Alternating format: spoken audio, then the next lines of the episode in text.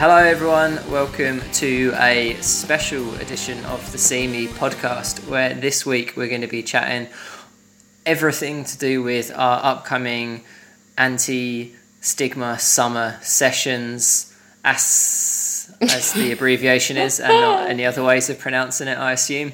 Um, like so yeah and today chatting about this we have some of the AS architects we have Maeve hi Maeve Hi. and we also have Lynn hello Hey, hey, hey. and as always I am joined by Daniel McKenzie. Co-host D. Jingle is back. what did you just say I just Very said nice. co-host D. The jingle is back because the we've jing oh, the right, jingle. I didn't know I Yeah. got it. Yeah, and I it's loved all right. it. We've got it. I liked the singing I just didn't know I, Yeah. the word jingle I didn't get and I am Nick um, the other person who is here so yeah, thank you everyone for coming along and having a little chat. This episode will be as well as telling you what's coming up in our s- summer sessions. Um, I'm going to struggle saying that the whole way, aren't I? Um, also, we have a really exciting recording that I did with an author called Spencer. He wrote an amazing book called Other Tongues, all about his experiences of his mental health, he, uh, his diagnosis of schizoaffective disorder, the reactions he's had to that, and it really, really interesting. Also, he's going to be reading some extracts of the book as well. So look forward to that coming up. That uh, was one of our anti-stigma sessions that went out live um, last Thursday. And it was great. So, as the creators of these summer sessions, I'm going to start with you, Lynn. What are they all Um, about? I think my full title is Anti Stigma Summer Session Architect, as you referred to me as co Or architect. ass architect. apparently. Asa. Asa architect. um, so, yeah, we had a series of online events and engagement um, during Mental Health Awareness Week, and that went really well. Really engaged a lot of people, a lot of people wouldn't normally engage, and it really um, created a community of engagement with our volunteers. Um, and yeah, it took a global health pandemic, but we latched onto the learning and the wonders that is um, virtual events and how that can grow our social movement. And yeah, so on the back of that, summer was happening and summer for a lot of people was not happening. So we decided to use that as a, as a space, as a banner um, to run a series of online events, activities, and workshops all around growing our movement, growing our online movement, connecting with people that um, old friends, new supporters, anyone that wants to get involved can get involved now from the luxury of wherever they are um, right now. And yeah, so we did that. We've been working um, hard with our volunteers to um, yeah come up with ideas, different ideas to, to get involved that will interest people over a different range of genres and types of events. So there's a little bit of something for everyone coming up. Mm, Sounds great. Maeve, what are some of the things that you're excited about that are happening? Um, well, this will have already happened by the time people are hearing this. So, but will still be available for people to watch online. Tonight we have a series of monologues going out as part of the Traverse New Writers Night um, that have been developed by InMotion in partnership with See Me. So there's going to be a series of brand new monologues by emerging writers performed by professional actors, and you will still be able to watch all of those um, website. Sure. Um, YouTube channel, I think, is actually the what I am what I am Oh, is it? desperately trying to grope towards there. Um, some um, something else that I'm really excited about that's coming up. Um, we've just been talking to some of our volunteers about how um, this is going to shape up, but we, I think, as Lynn was saying, so many of the events that we have um, started to develop as part of the summer sessions have come completely out of the things that volunteers are just really interested in talking about and really passionate about, things that really connect with them. Um, and the event that we're that we've been planning today is another one of those, um, looking at pieces of art. So films, TV programs, books that have been p- particularly significant to people, whether that's specifically something about mental health that really kind of resonates with them and their own experiences, or maybe something that isn't overtly connected um, to mental health, but has just been something that they like or something that's helpful to them. So um, that's going to take the form of a discussion between a group of volunteers, um, and so that will be that will be going out later in July. Uh, yeah. That sounds brilliant. I love that so many of the ideas of where they've come from the volunteers and then wanting to really, I guess, make the best of what is a bit of a rubbish situation right now and really get out things that they care about and are really interested in as well. It gives us a lot more scope for probably a variety of different types of events because we're putting them all on digitally. You're not limited in the way that you might be with venues or locations or things like that. And so it should be really good, really good levels of engagement, which we saw during Mental Health Awareness Week Yeah. as well. No, I think that's a think- really important point um, because we did find out with Mental Health Awareness Pe- Week. I said peak. I was going to say people were tuning in that we would There was to. the peak of our Good. year. Good. was. Oh, Oh, nice. Dean. Um, yeah. we have Just our, here, just here for the razzmatazz. and also providing up to date impact statistics. Yeah, it, we managed to reach a lot of people, and for that, yeah, the conversations we're starting, yeah, between people that wouldn't normally engage, and and just reflecting back on our volunteers as well. Yeah, making the best of a rubbish situation, and it's all impacted them in different ways. And of course, our ongoing work is happening around um, getting views around how their, their services have been impacted and making sure they're taking care of themselves. Um, but it's been an opportunity for people to engage in ways that they maybe haven't done in a while. We're connecting up people, like today when we were catching up. Volunteers haven't necessarily worked together or before or known each other's work. They have that opportunity to do that before. Um, they haven't. They have that opportunity to do that now, um, which is really exciting. Um, and hearing a lot of voices. Um, we've had quite a few Zooms, as you can imagine, in the lead up and planning for this, and we're getting loads of people turning out to them, wanting to chat, wanting to connect. And I know what that feels like, um, tuning in and, and connecting people um, up with the similar passions to you. Um, so I'm sure that this is a, a form of events and also um, engagement that will, will last beyond the current situation. Definitely. And Dee, you mentioned there about Mental Health Awareness Week and that being the real peak of the year. So, what was it about the national event in March you thought was lacking? Um, Um, I'm only kidding. That's not the question I you were facilitating the Q and A. no, I was thinking about when Maeve was chatting about films and one of the potential events that we've got coming up along with films and that you studied film. Um, you drop it in now and again just to. That's no. I tell people I worked in radio. I didn't tell people I studied films because that makes me sound like I've just watched films Did you study film? and and English literature. Just because I'm also well read. Well, all I'm saying is I wouldn't know if you weren't dropping it in. So, why? How do you think that film, uh, particularly, is a really good way of expressing how you're feeling or relating to how you're feeling? Let me just pull out my dissertation. Um, I, think, I think media generally, um, but now that we're talking about films, um, is a really, really great way of seeing representations of how you might be feeling on screen that's kind of done in a way that might not be super obvious. Um, you don't necessarily say, have to say when you know you're watching something this is how I feel. You can kind of watch something and, and evoke a feeling or um, what's the term these no i'm not going to get into the jargon of it all um, but be able to show something in a kind of hyperbolic way without actually having to say oh i'm feeling this way or i'm struggling with my mental health. So through kind of imagery and music and maybe you're struggling and you don't want to say to someone i'm struggling with my mental health. Do you want to watch this film with me? And you can kind of maybe hint at it that way. Um, so i think it gives people just really great as, as with writing and, and reading lots of other things in poetry a really great creative outlet to kind of express what they're going through um, and kind of you know hint at things without having to if they're not especially confident without having to say, "Oh, actually, I'm struggling right now." Um, and I think we, you know, we know that finding creative outlets to express ourselves is hugely beneficial for for us in our healing and recovery and whatever else we might be going through. But also as a way of connecting and reaching new audiences and other people who might be experiencing similar things to us.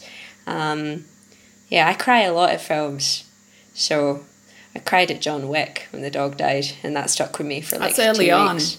It was really Not sad. a tra- mm, oh yes. yeah, no, it was still. Some may still say it's gets the me. trigger of the whole thing. Yep, Yeah, not a traditionally emotional film, John Wick. Not really it was for me. It on, was for me. not, not so much pulling your heartstrings. Maeve, you've worked with Bridget loads on on books and trying to achieve a similar thing with her don't judge a book stuff. Do you think, again, the literature and books is another way of Yeah, exactly. I mean, it's exactly as Dee was saying. I think it, um, all of those, all of those things, books, films, TV programs, um, they can both provide a connection. Um, if you read something and you think that is me, that is the way that I feel about that, then that is really helpful. Um, but they also can provide a whole new perspective for somebody in a really engaging way, in a really entertaining way, um, where somebody doesn't necessarily think that they might be about to discover something about mental health, about their own mental health, about somebody else's mental health, about what it means to have a particular diagnosis or what, whatever that might be. Um, but suddenly you are presented with this new way of viewing the world, a new way of understanding people around you, or maybe yourself. Um, so, yes, I think that it's a hugely impactful way for people to engage over this issue. I think as well something that you know, with films and books and everything else, and it's something one of our volunteers, Chuck, does really well. Is that I think you know with all these mediums, sometimes people are so scared to use humor to talk about things like mental health because it's like, what if I say the wrong thing, or you know, what if people think I'm undermining what's going on? And Chick does that so well in his poetry because it's so brilliantly funny, and it's not always overtly about struggling with the mental health condition or you know struggling with your mental health overall. And you know films do that really well too in that you can kind of be like poking fun at something without it being you know without it undermining the seriousness of, of what we're talking about and what the the concept is and yeah i think that's a good thing for people too Definitely. And what we're going to have is so much of that over these uh, AS sessions as well. So if you wanted to find out where you can see something, watch something, get involved, take a part in a workshop, up on our website, seemescotland.org, just on the homepage, we've got a banner there that links to all the information um, that we've got and everything that, that's going to be coming up, and more will be getting added there all the time as they are confirmed and planned and, and put in. So we've got the chat now coming up with Spencer. Lynn, just before we do, I guess you can you can lead us into it. You you've chatted Spencer a couple of times and obviously first talked to him after he watched or I think was he did he watch the last event that we did with Tina and and decide to get involved that way? How did that come about? He did indeed. Um, how that came about was um, Tina. Actually, I think you were there, Nick, when we were we were chatting with Tina, preparing her for her event, and her book was about to get delivered, and she's like, "Oh, it's this local guy Spencer, and he's written this stuff, and it's amazing, and apparently he's really thanked me." And we are obviously like, "Oh, what's the book you're getting?" Linking back to books and connecting up, and she said, "Oh, he's he's been inspired to tell his story because I told my story," and yeah, um, I think there's some lovely tie-ins there. How, yeah, by opening up, by being, by talking about your experiences, telling your story, you're inspiring others and people that you might not know about or directly know about, and get yourself a thank you in in a novel. Um, but yeah, um, so Spencer's written about yeah his experiences. Um, it's sort of a this is six parter of um random thoughts, some help, self help, explaining, education, humour, poetry. Um, so a little bit of everything. Um, but yeah, the power of the of the social movement from one of our volunteers inspiring someone else, and yeah, here's hoping that he goes on to inspire. And if I could people. just jump in there, because I think it's important to note about the summer sessions, we want literally anybody can do one of these sessions if they would like to. If you have something to say about mental health and stigma, um, and you've got an idea for how to do that, or you've just got the desire to do it, but you would like some help to develop an idea, then please get in touch with us. Um, contact information will be on the website. Um, as Nick described. Um, so we are more than happy for anybody, if you're an individual person, if you're part of an organisation that has an interest in this, we'd love to hear from you. We'd love to work with you. And um, the whole point of this, we are in a totally new situation where we everything is moving online. We're doing things in a different way and we can be really experimental and we can try things out. So if you've got something that you would like to try out, then please try it out with us. Beautifully said, Maeve. So here is Spencer. So I guess starting off, Spencer, just like what kind of made you want to do this today? We we still live in a society where where we have things that are classed as taboo subjects. Um, and uh, just like things are only taboo because they're not spoken about. And I think an opportunity like this, if I've just published a book about kind of my taboo subject, um, but but that yeah, this is just another way of making something accessible um, and making people open and invited to a discussion that they might not usually get every day. And I think if we can build that up and make those conversations happen happen every day, then hopefully the world is going to progress to be a somewhat more accepting place. Fingers crossed. yeah, definitely. That is.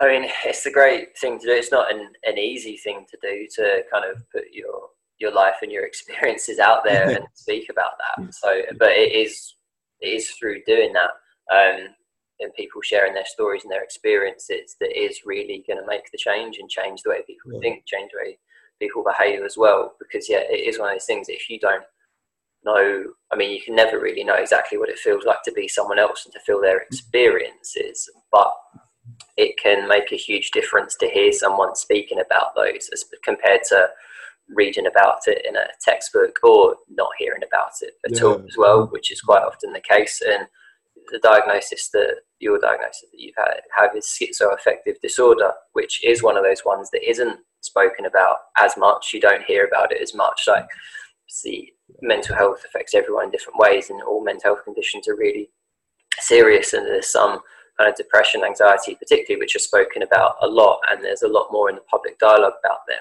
which is really good and can really help people to understand what it's like for someone going through that. Something like schizoaffective disorder is just not out there as much, is it? Yeah, no, yeah, there's a lot less information. And I think with that, because there's less information, there then becomes an assumption that it must make it so vastly different. But I, I would like put money on the fact that that is everyone could relate to the same experience as I have with my mental health in some way. Like, you know, we're we're not as different as the name would suggest.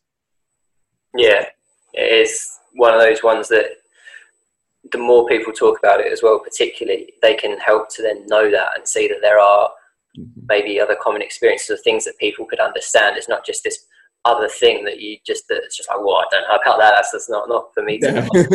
It's just it's a, it's something that someone is experiencing, and here and everyone experiences things differently anyway. Yeah, um, yeah. I guess that kind of also nicely leads us on to the first of the readings you were going to do, which kind of sets the scene a little bit and it's a bit of an introduction to the diagnosis as well. So, if it's mm-hmm. all right for you, Spencer, just to, to go on with that. Yeah, so this this is kind of at the very start of the book. Uh, it's called a cataclysmic concoction, and it's sort of yeah, it's a very brief description into what schizoaffective disorder is, because as we've just said, I imagine a lot of people haven't heard of it or have sort of heard of it, but probably have the wrong idea. Uh, so yeah, this is that. Um, to describe schizoaffective disorder in a nutshell, it's the spicy recipe of cracking the egg bipolar disorder, depressive or manic, into a bowl of schizophrenia, and if you stir long enough, it can create a dangerously sour and explosive cake that is very easily burnt. Now, if that doesn't tickle your taste buds, good. The cake is horrific. Around 3% of people hospitalised for mental health conditions in the UK suffer from schizoaffective disorder, is typically categorized as a combination of schizophrenia with some sort of mood disorder, which could be named negative symptoms, categorized by that of the likes of depression, or symptoms more aligning to mania. So in reality, there are these two types, depressive or bipolar. The latter includes an amalgamation of episodes such as hypomania, major depressive or mixed episodes, while the former encapsulates the experiences of primarily major depressive episodes. Both, of course, are categorized with the symptoms of schizophrenia and psychosis. I think the best way to explain the illness as a whole is to examine what these two ingredients separately are to fully grasp what's going into that nasty, nasty cake. What yeah. made you, I guess, like when, when writing that, it's mm-hmm. a really interesting way of putting it, like a recipe for a cake. what made you think of putting it in that way? Um, I think I think because because the the the condition as a as a whole is sort of just a spectrum. I think you would actually struggle to find any anything that was listed as a symptom that isn't included in another mental health condition. Um, and so I thought that I wanted to find a way of explaining it that made it as accessible and as understandable as possible for somebody who might not know what hypomania is, but everybody knows what feeling a bit manic is, and everyone knows that they don't want to eat like horrible food. So, so why not try and combine them and see if anyone gets it? You know what I mean? Yeah, that that is true. No one does. No one likes to eat horrible food. Could that will just change? See Me's whole tagline could just uh, motto right there. so that that is uh, yeah, it is a really it's a good way of putting it in that kind of metaphorical sense can certainly help people. It's also interesting as well, like why? Because you really don't play down that it's a bit shit, basically, no, um, yeah, yeah. and that it, it's not enjoyable. Whereas it's really mixed. up.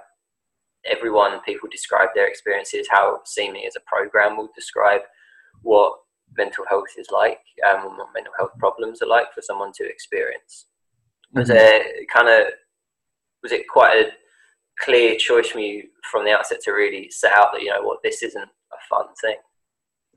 Yeah i think so. I think it had to be it had to the the entire book just had to be as honest a representation as i could make it. So um kind of it talks about other things as a, a kind of experience with with drug addiction and stuff within the book as well.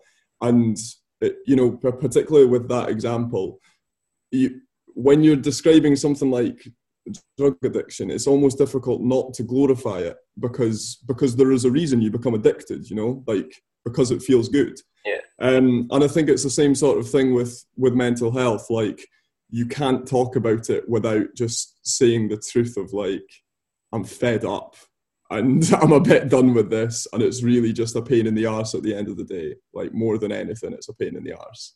Um, and and I think we're we're like too afraid to to admit that. I think a lot of people talk about the battle of mental health, but we don't necessarily talk about that you actually have to fight that battle, and that battle is actually really exhausting and it's difficult to do every every day. Um, and yeah, I think we we're too easy to dismiss just how knackering it can be yeah. to have a condition that no one else can really see or you feel like you can't under, uh, explain to someone?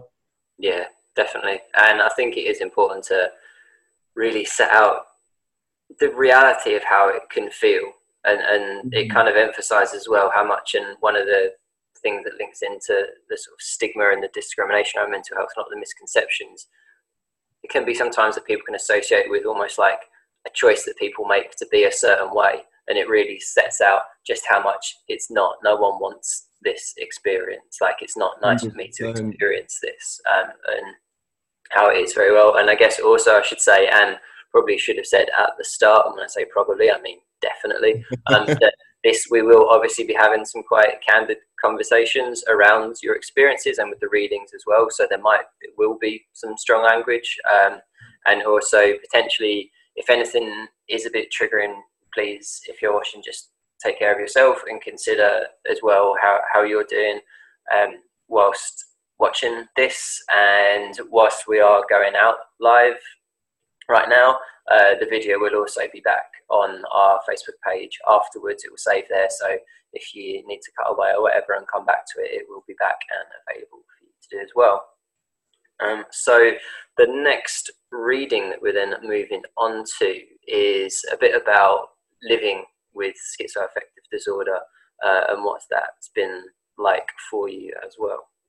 Yeah, so this is a this um, uh, the book as a whole is just written in very very short sections because I realised when uh, when I'm not quite feeling myself in my in my own head, um, the thought of picking up a book, let alone like a book about mental health, is so intimidating. And you know, I quite often struggle to concentrate through one page. So I tried to make all of them as you know bite size as possible. So this is just a section called Unthought Problems.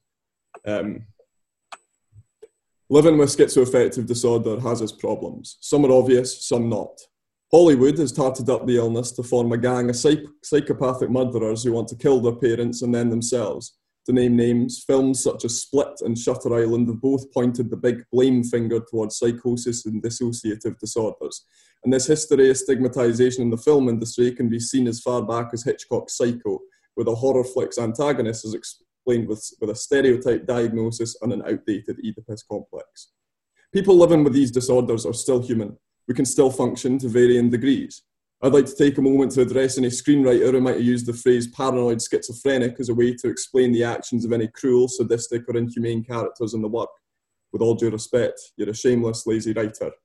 This antagonises a vast group of individuals in the name of a quick profit. Of course, many symptoms can be as horrific in real life as they are portrayed in films, usually more so. But film medias will sadly never have the capability to give an accurate experience of a psychotic episode. Not even modern day virtual reality technology can ever achieve this because it fails on two conditions. Firstly, a VR set is used voluntarily, and secondly, it can be switched off when you desire. This sadly has led us to the belief where we must rely on the way mental illness is portrayed through the mediums we have access to, with limited results. Albeit research and empathy can help imagine the experiences of hearing voices and hallucinating visuals, but no individual soul, bar those that have been cursed, can ever witness or gain knowledge of what these weighted terms are actually defined by. We can all imagine what some hallucinations might feel like. You may have tried psychedelics. You may recall the feeling of hearing someone whisper your name when no one did, or your phone buzzing in your pocket, but alas, no one has text. This is actually a sign of mobile addiction. If you experience this, you should probably cut down on your social media usage. And sympathy may give some insight to the more obvious symptoms. However, some problems might not be as obvious as others. So here's a list of problems that people might not realise. You don't seem schizophrenic. No one does. Antipsychotics. This is an atrocious name for a medication. Of course, the name is just what it does on the tin, but the stigma of a name such as this is severely stigmatized that people can have judgmental reactions to it. The word psychotic has connotations that are ill portrayed in the media and have been for years. Psychosis is not what you see in films. It's not portrayed accurately in any form of media. It's definitely more common in the world than most realise, and it's definitely more common than most of us want to realise. High functionality. I have good days. Not every day starts with a waging war with the duvet to get out of bed. It is naive to think people with mental illness are unable to fun- function. Often they can, and often they can't.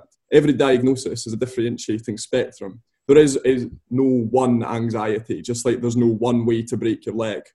Of course, every 24 hours that pass also brings its own spectrum. One hour may be spent in delusion, 20 minutes in extreme mania, and then three hours of working or relaxing just like anybody else. There are no confinements nor restrictions on the amount of time a disorder can impact someone daily, nor is there a limitation on how destructive or conducive that period may be. One hour, one month, three minutes, 13 weeks. There are both short term, long term, and everlasting symptoms that spring through the illness's career. Attention from professionals. It is difficult to get doctors to listen or to even get help in the first place. I made an attempt on my life before I was seen by anyone professionally, but they didn't hear me when I said I couldn't make it through the length of a waiting list. It's hard to get help until the last second, which is sadly just the state of the NHS and funding at the present moment. However, also many doctors will put certain words in your mouth, or they'll be unable to help unless certain words or answers come up, such as, I am suicidal.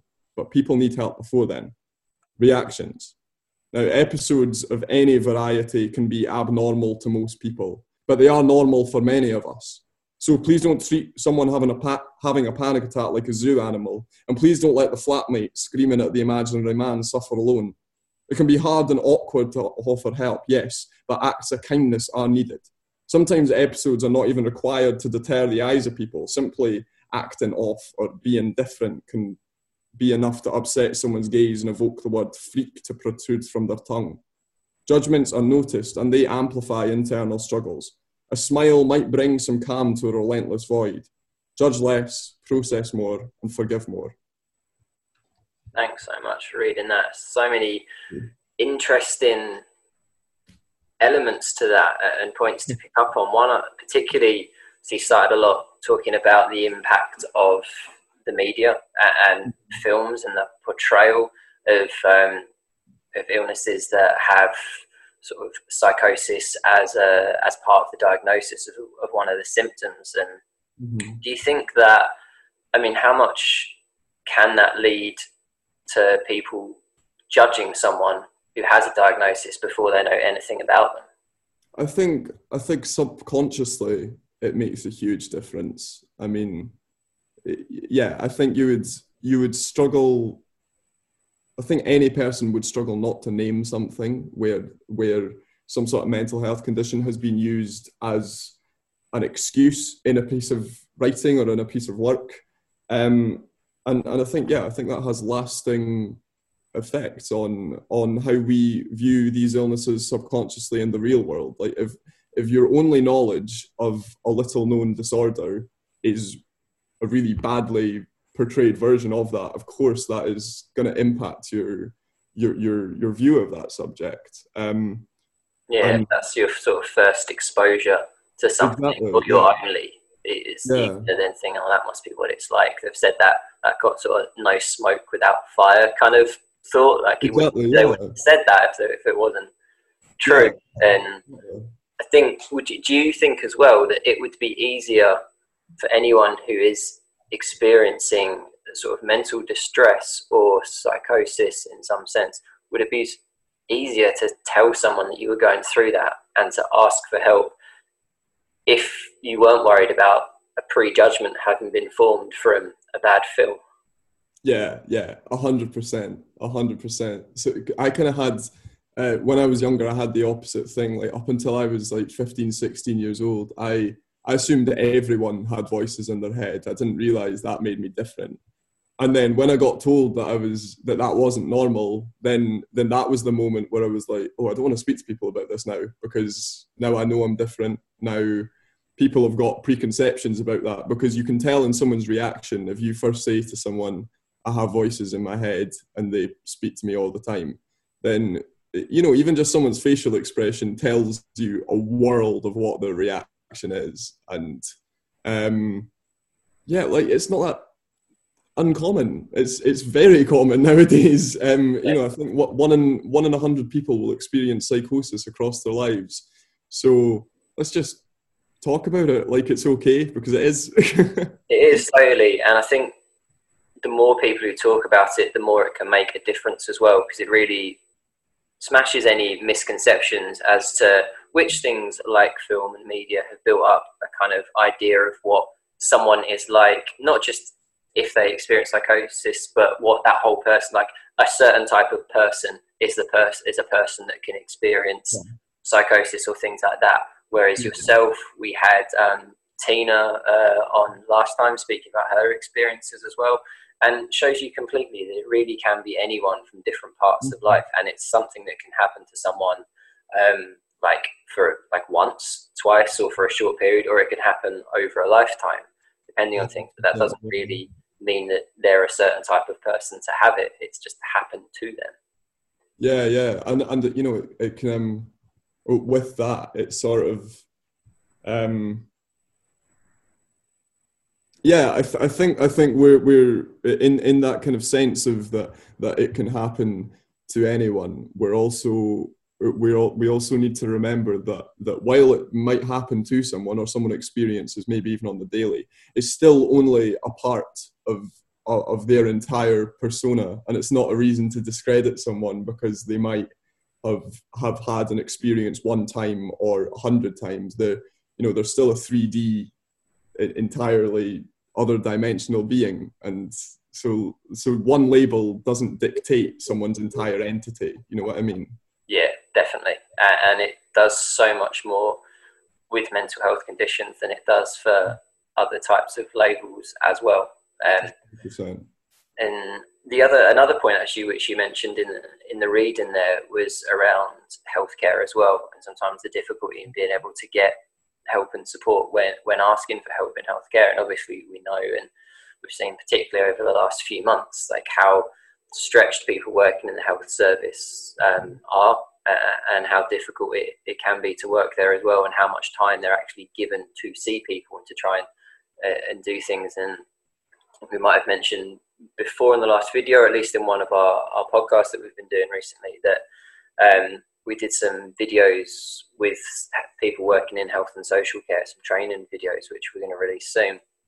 And in one of them, or a couple of actually, quite a few of them were saying that they wanted to be able to spend more time with people, but were unable to because of how the system is and how quickly they have to get from different patients. And then it is sometimes that that lack of time, which then means that people don't always get the this kind of the help and the support that they need, or if it is, I know one of our, our other volunteers had spoken about his experiences before about how he experienced self harm, kind of mm-hmm. repeated experiences of self harm, uh, and going to A and E so regularly that they knew his name, but they never once asked why he was doing it. They would fix his physical wounds, but never then went into the point of saying, well, "Why is this happening?"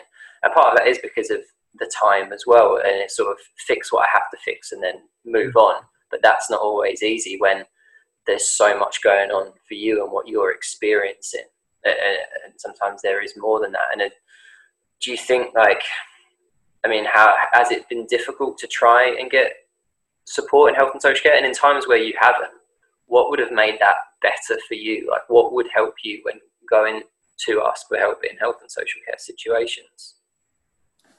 So yeah, um, I think it, yeah, it, it, it, I think it can be incredibly difficult, and I think that um, that isn't the fault of any individual. That's just sadly the state of affairs of our of our world right now, um, particularly right now.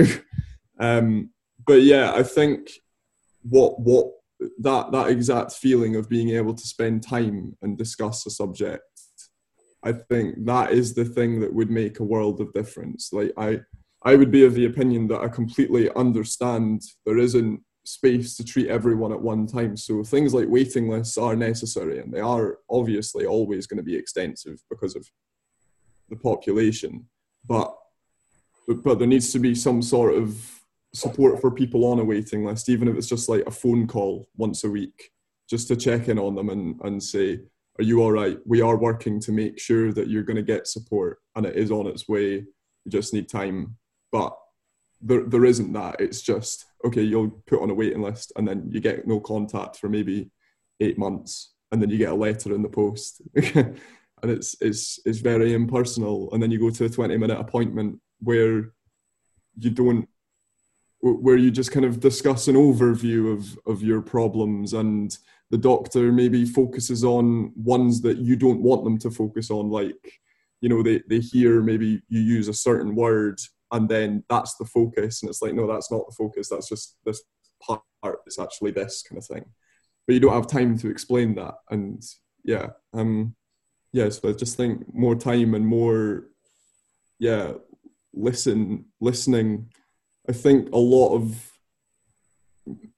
this sounds quite bad to say, but I think a lot of medical practitioners actually undermine the the introspection of people who are asking for help. Um, I think I know I myself I've felt way more equipped to deal with my mental health than than certain people that have tried to help me on a professional level because I feel like you're not listening to the way my brain works and I know how it works better than anyone. So don't assume you know better than me because you have a degree which obviously they will to an extent, but there needs to be, in that case, it needs to become like a compromised conversation. I guess it comes back to that point that we touched a little bit on earlier around how much hearing people's real stories and real experiences in a way that, I mean, and it's different to hear that when you're then sort of in a position of looking to try and help that person because you are the person within healthcare that's responsible for, for getting yeah. that person help and support. But in general and in training, to actually listen to the stories and really take on board in general what it can be like from a personal experience, um, I think mm-hmm. can make it a huge difference as well.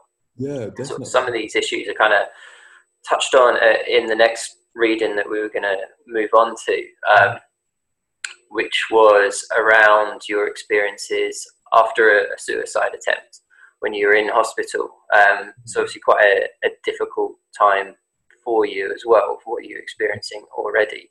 So yeah, if you are all right to to kind of go on. Yeah, of course. Yeah. Um, so so by this point, I'd been in I'd been in A and E for for two days and was awaiting uh, someone from the mental health team to come and see me. So it kind of picks up in the middle of the chapter. So Wednesday comes. I'm off the drip when a mental health nurse comes to see me.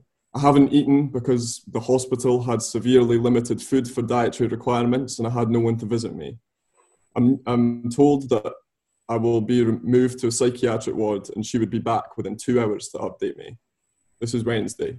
By Friday night, she still hasn't returned despite me asking the ward nurses to call her every day. By this point, I've eaten one meal, plain rice. I've not slept due to stress. Saturday morning, 6:30 a.m. I pack my rucksack and I try to leave. I'm forced to stay under the promise the mental health team will be around to talk to me at 8 a.m. I hold the little hope I have left. So 8 a.m. comes, then 9 a.m., and then 10:30 a.m.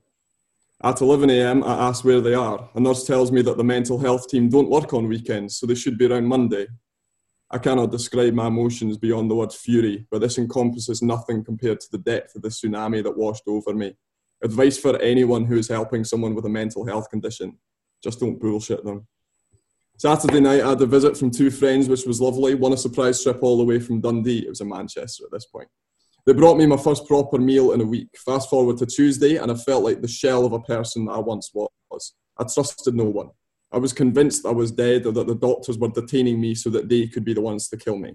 That evening, I was transferred to a psychiatric ward at long last. And this is when things slid downhill even more, out of the frying pan and into the shit. Arrived at around 11 pm and was put into a room with three other men. A doctor told me I was there to start medication and be monitored only for a few days to make sure I didn't have a bad reaction. Over the coming days, I felt terrified of some patients, and the ones that I got on with left within 24 hours of my arrival. By now, I'd missed two weeks of university and was pretty fucking stressed. I was getting worse. So I went back to my old tactic. I lied to them to show that I was better. They'd all lied to me, so why shouldn't I do the same? On Friday night, I had an assessment and was to be discharged without medication.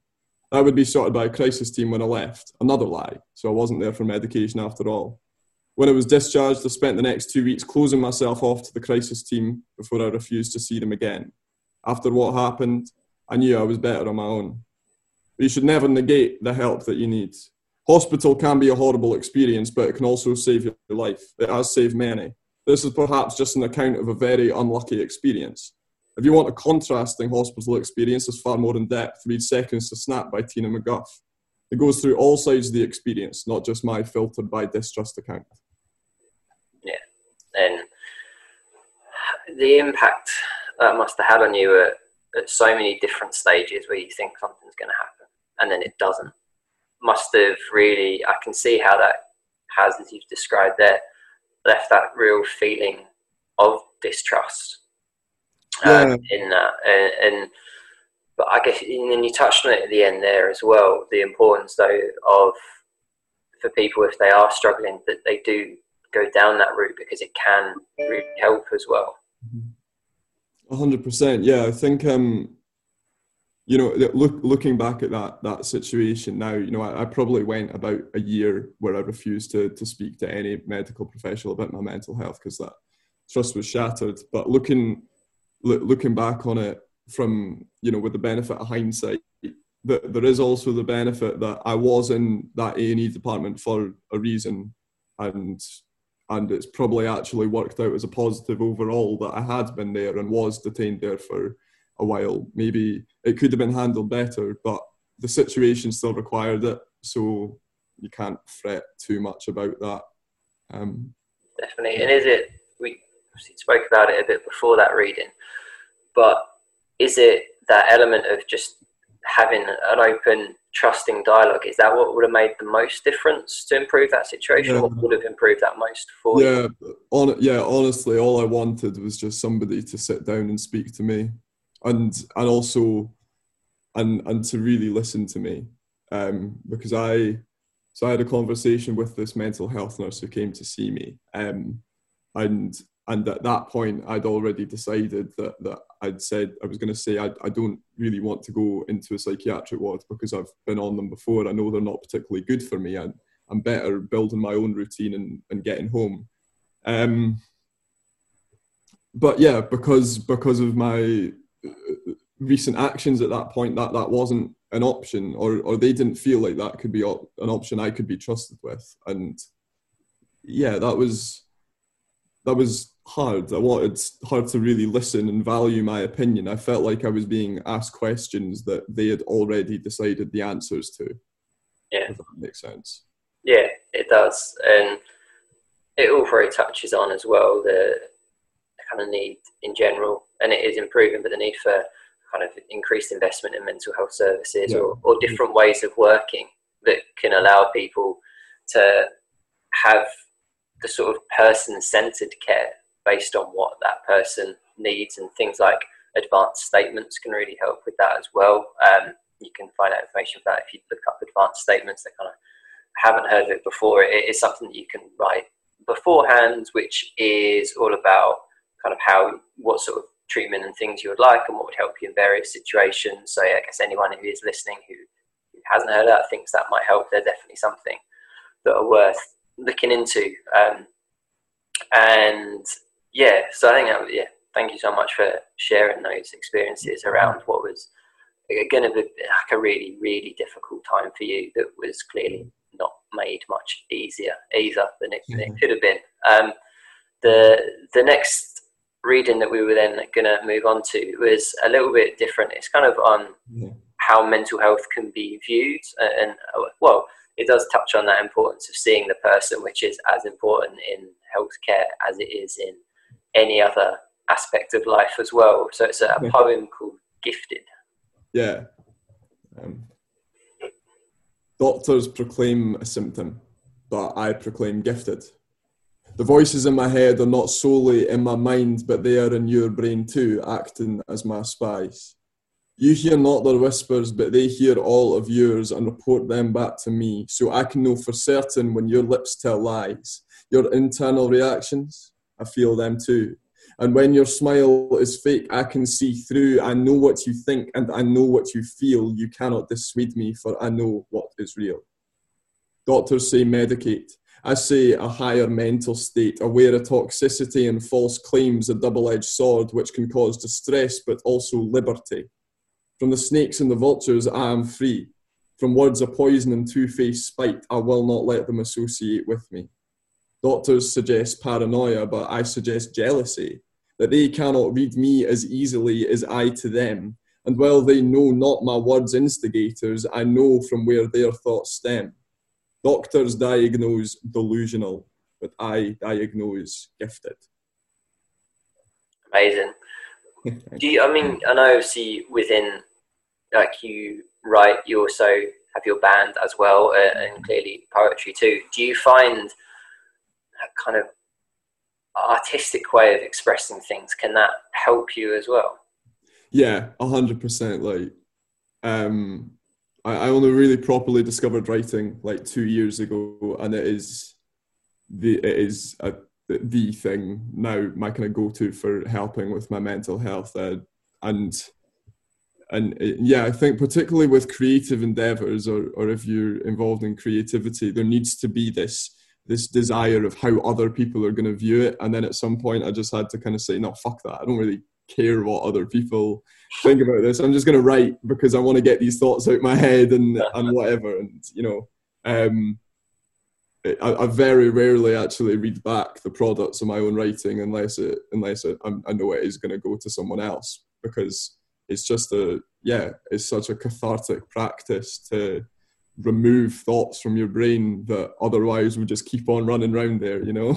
Is that how it feels then for you when you are writing stuff? That it's kind of it's getting it out of you, and then it's kind of yeah. read it then or or see what it's like. But it's that thing for you is to actually get it out of your head and yeah yeah generally yeah i find that quite a lot i yeah i, am I was saying to someone recently kind of that, that as, so, as soon as i as soon as i finish a bit of writing i i kind of forget about it and i don't really it, i just don't care about it anymore. All i care about is the next thing i'm going to write.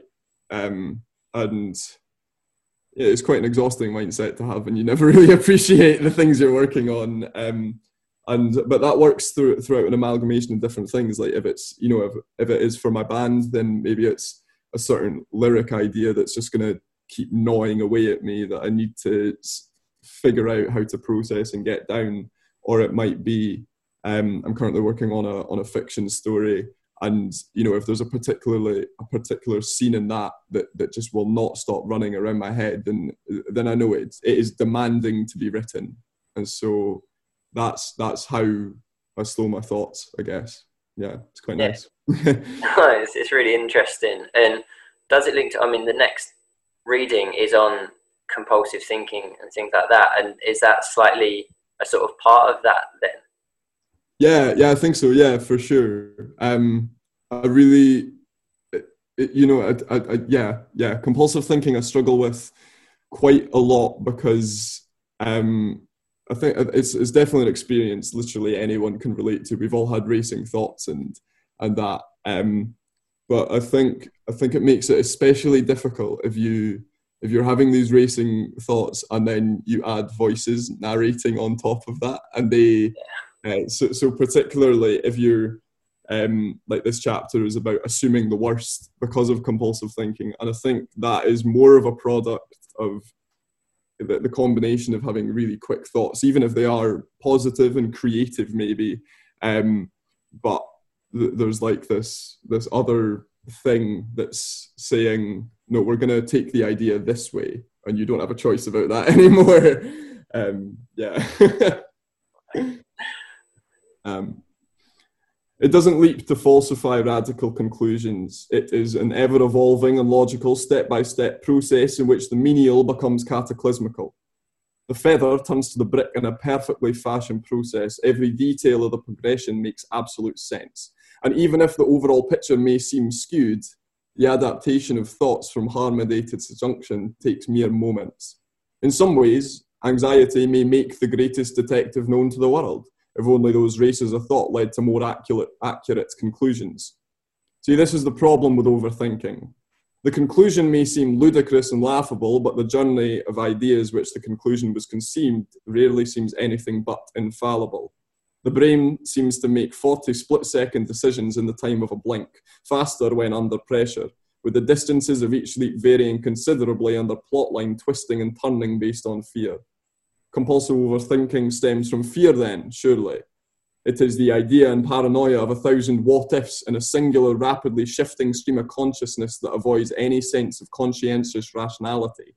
The pathway of anxiety is that of a long, looming corridor with walls that stretch beyond sight, scraping more than just the sky or the clouds, but the very fabrics of space.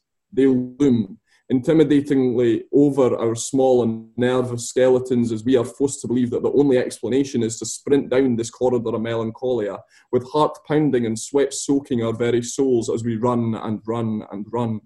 Vicious walls decorated with our memories and traumas race us on either side, closing in, and it is impossible not to notice the pictures that most appeal to our fear induced fantasies, the image that flash in duality with what our minds are already scared of the corridor does end eventually, leaving us with new explanations that we picked up in our panic from those most vivid portraits of terror that haunted our running track.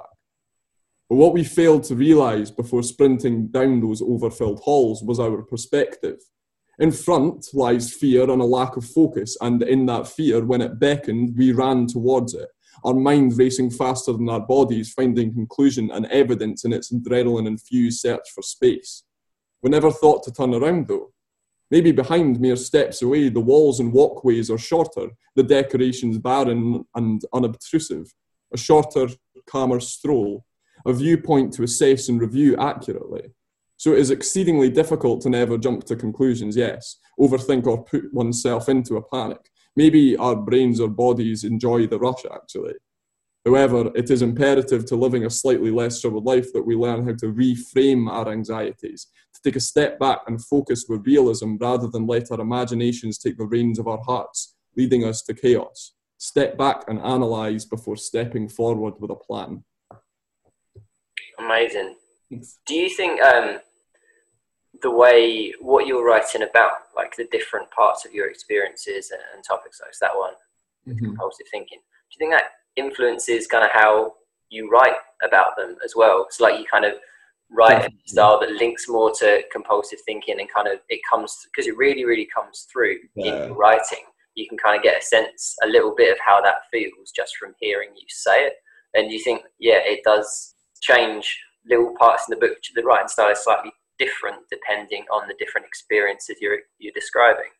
Yeah, I'm I'm really glad that it comes across like that because I I, I specifically wrote certain chapters when I was in certain states of mind. Like some of the some poems are written when I was actually having psych, psychotic episodes or something. Um, to give that as as close to a first person example as I could, and yeah, it definitely influenced the style of writing. Um, across it and yeah i think even unintentionally like you like you're saying like maybe when i started writing that then then that wasn't really in my in my head too much. And then all of a sudden it was like okay we're doing this. Uh, yeah.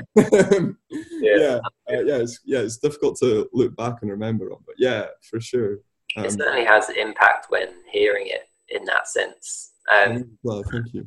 good. So the next thing that we were then going to move on to chat a bit about, which we've touched on throughout this, I think, is the huge impact it can have when you're made to feel different. Um, and a quote from the book, which um, I know when uh, colleague Lynn was first going through this and helping us plan this event, she's the one that does all of the, the hard work in the backgrounds, and then I just appear on screen and smile and ask questions. Um, but she picked out this quote um, from the book, which says, you only notice your differences when they're pointed out. Shame ensued, as did distrust. I'd even argue it catalyzed the other symptoms. I mean, that just in itself, that short snapshot, which I also felt a lot of pressure reading that after hearing you read everything so passionately. I was like, all right, I've got, got about seven words to read here, but not mess them up. but no, I thought, um, yeah, it really showed there the impact that it can have on someone when they're made to feel excluded. Um, uh, and a lot of the, the work we've done and when we've spoken to our volunteers or people across Scotland, that fear of being excluded, judged, treated differently has such a massive impact. Um, sometimes I know it has been said for some people like that kind of the stigma and discrimination that you can feel can be as big an impact or more so than the actual symptoms mm-hmm. too. And that is something that we see across society playing out massively. We did some polling as yeah. part of a a report we did called The Journey of the Social Movement, which came out in March. And one of the questions we asked, just in general, to people across society was, Would you speak about your mental health? And 30% of people said that they wouldn't.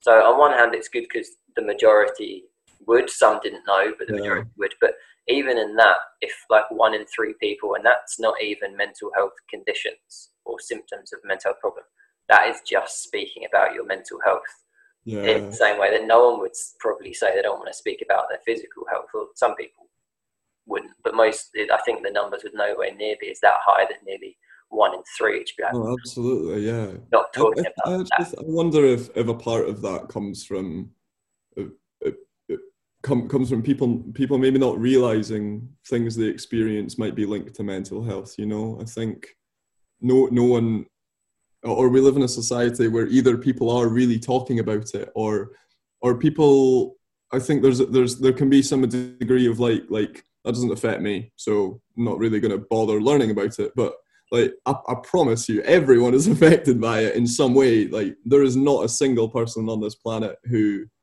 has not been impacted by mental health whether it be their own or, or someone else's. Like it's so pre- prevalent now. It is and it's that idea of trying to get just a sort of common base understanding across society that mental health is a spectrum like other things like you can have good mental health like mental health isn't or isn't just mental health problems Yeah, exactly. There's so much more to it. Mental health problems are part of what's that could be what something that people experience, but until I think everyone kind of understands at least that they have mental health, even if they're feeling good, then their mental health is probably good. Um, and to even consider that, but it might not always be good. It, you Yeah. can, people go through various things within their life, which Mhm. can impact that. And then for some people, it might impact them for a day, others for a week, some for months, some it can then, it will, for whatever reason, can trigger a kind of a lifetime of varying experiences. But even in that, that's not always a consistent. Even if you have like a diagnosis, that doesn't mean that you're always going to be feeling the exact same way. Everything's going to be the same all the time. You have differing periods, just like everybody else does, with how Yeah. they're feeling as well. And And it's so important to, to recognize those differing periods as well. It is, and a lot of that I think that's kind of set people into not understanding that mm. is for a long time been the language use around mental health. Mental health always came with issues or problems or conditions or whatever it might be at the end of it. It didn't really ever just stand alone in itself, and when it did, it often kind of implicitly meant one of those other things already anyway. Okay, that is the end of part one of our chat with Spencer. Uh, when we will be putting out the second part next week or in a couple of days' time, but um, keep refreshing wherever you listen to this and it will come out at some point. So thank, thank you so much for listening. Thanks to Dee and Lynn and Maeve for coming and chatting. And yeah, we will catch up with you very soon. Bye, everyone. Bye. Bye.